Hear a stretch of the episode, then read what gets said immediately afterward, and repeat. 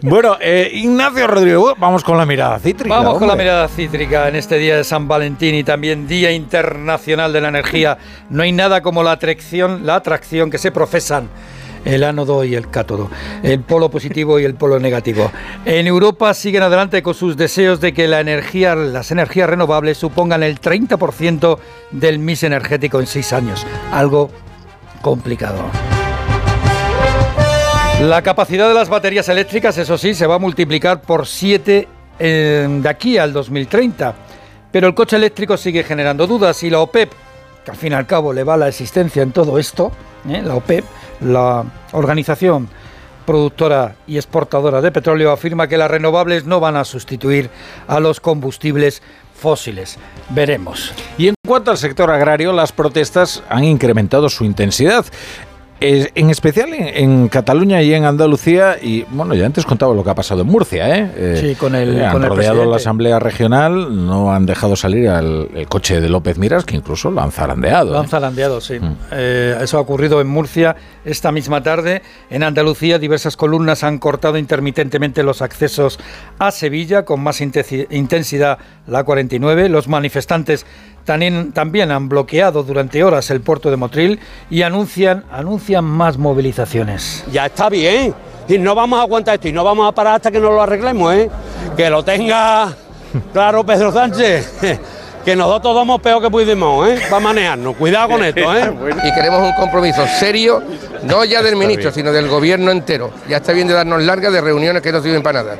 Vamos a hacer todo lo que podamos y no dar brazo a torcer hasta que se consigan los objetivos, ya veremos. Pues así están los ánimos en Cataluña. Hombre, está bien el de, Sí, sí. que son peor que Puigdemont. Son- sí, sí, eh, como Puigdemont. Puigdemont se ha convertido ya poco a poco en una unidad de medida política. En Cataluña lo más destacado es el corte al tráfico del AP7 que ha afectado a la circulación con Francia y en Bruselas, ojo a esto, eh, también es de esta misma tarde, el comisario de Agricultura Janusz Wojciechowski ha propuesto un plan de ayudas nacionales de hasta el 10% del total de la PAC para compensar el aumento de los costes que sufren los agricultores. Es una fórmula para intentar aplacar las protestas. Mañana reunión de las organizaciones agrarias con el ministro Luis Planas. Por cierto, todavía no se sabe la hora de esta reunión, que ya lo dirán, porque entre medias vienen columnas de agricultores en tractor desde Extremadura y desde diversos puntos de España a manifestarse. Por cierto, la autorización solamente es hasta las 3, con lo cual supongo que a partir de las 3 ya sabremos cuándo es la reunión. Bueno, el campo, el campo sigue incendiado y el sector de la vivienda congelado. Y, y encima el Supremo rechaza que el Estado devuelva lo cobrado de más en el impuesto de las plusvalías. Ya sabéis cómo agarra al Estado y lo difícil que es que suelte. El Supremo dice que el Estado no debe devolver el dinero cobrado por los ayuntamientos con el impuesto de plusvalías, pero a la vez deja abierta la puerta a futuras reclamaciones si no ha habido incremento de valor. Las cuatro reclamaciones hasta ahora, los cuatro recursos, pues había dudas ¿eh? en el tema del incremento de valor. Recordemos que independientemente de todo esto, el cálculo del, tributo eh, se anuló por el Constitucional. Y en el seno del gobierno emergen más diferencias en la política del ladrillo. Lo adelantábamos ayer. Yolanda Díaz no avala el programa de avales de Sánchez para los jóvenes, para que los jóvenes compren su vivienda. En Madrid, Isabel Ayuso anuncia más deducciones y bonificaciones para la compra de una casa mientras arremete contra la ley del alquiler. La ley de vivienda es nefasta y está causando, entre otros muchos eh, perjuicios, la reducción de la oferta y el incremento de los precios. Hoy lo veíamos en medios de comunicación, cómo la oferta del alquiler se ha desplomado un 70% en Madrid y un 67% en Barcelona. La brecha de la oferta y la demanda sigue aumentando los precios, insisto. Bueno, y esto era un estudio de Tecnocasa, ¿no? Sí, los datos eran de Tecnocasa. La media en toda España, el 57%. pues fíjate. En Barcelona y en Madrid, pues alrededor del 70% ha caído la oferta en la vivienda de alquiler. Oye, y me ha encantado esto que me contaste antes de las granola, Sí. Que no Así son de- las galletas. Que no son las gominolas, son granolas. No, pero las granola eran unas galletas. ¿Ah, sí? Tú antes dijiste gominolas, pero no, eran unas galletas. Bueno, no vamos a hacer aquí publicidad, ¿no? No, pero tienen todas las marcas. Sí. ¿Ah, sí? Sí, porque son unas galletas que se inventaron Ah, en es un 19. tipo de galleta, ¿no Sí, que lleva avena, que lleva miel, que llevan bien, nueces, como galletas. Mucha fibra. Saludable. Exacto. Bueno, pues, ayuda, ayuda al tránsito, como dijo aquel. pues aquí hay mucha fibra, programa es- mucho músculo. Nada de lo humano nos es ajeno en este Ah, programa, es que- profesor. Por favor, Sí, lo que se aprende con la brújula de la economía es luego. ¿De espectacular. dónde empezó la economía? En las casas, ¿no?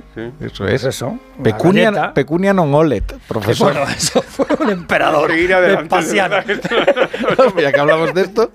Bueno, Bueno. Goldman Sachs denomina así a las más grandes empresas europeas, granolas. Son 11. Se trata de Glaxo, Roche, ASML, Nestlé, Novartis, Novo Nordisk, L'Oreal, Louis Vuitton, AstraZeneca, SAP y Sanofi.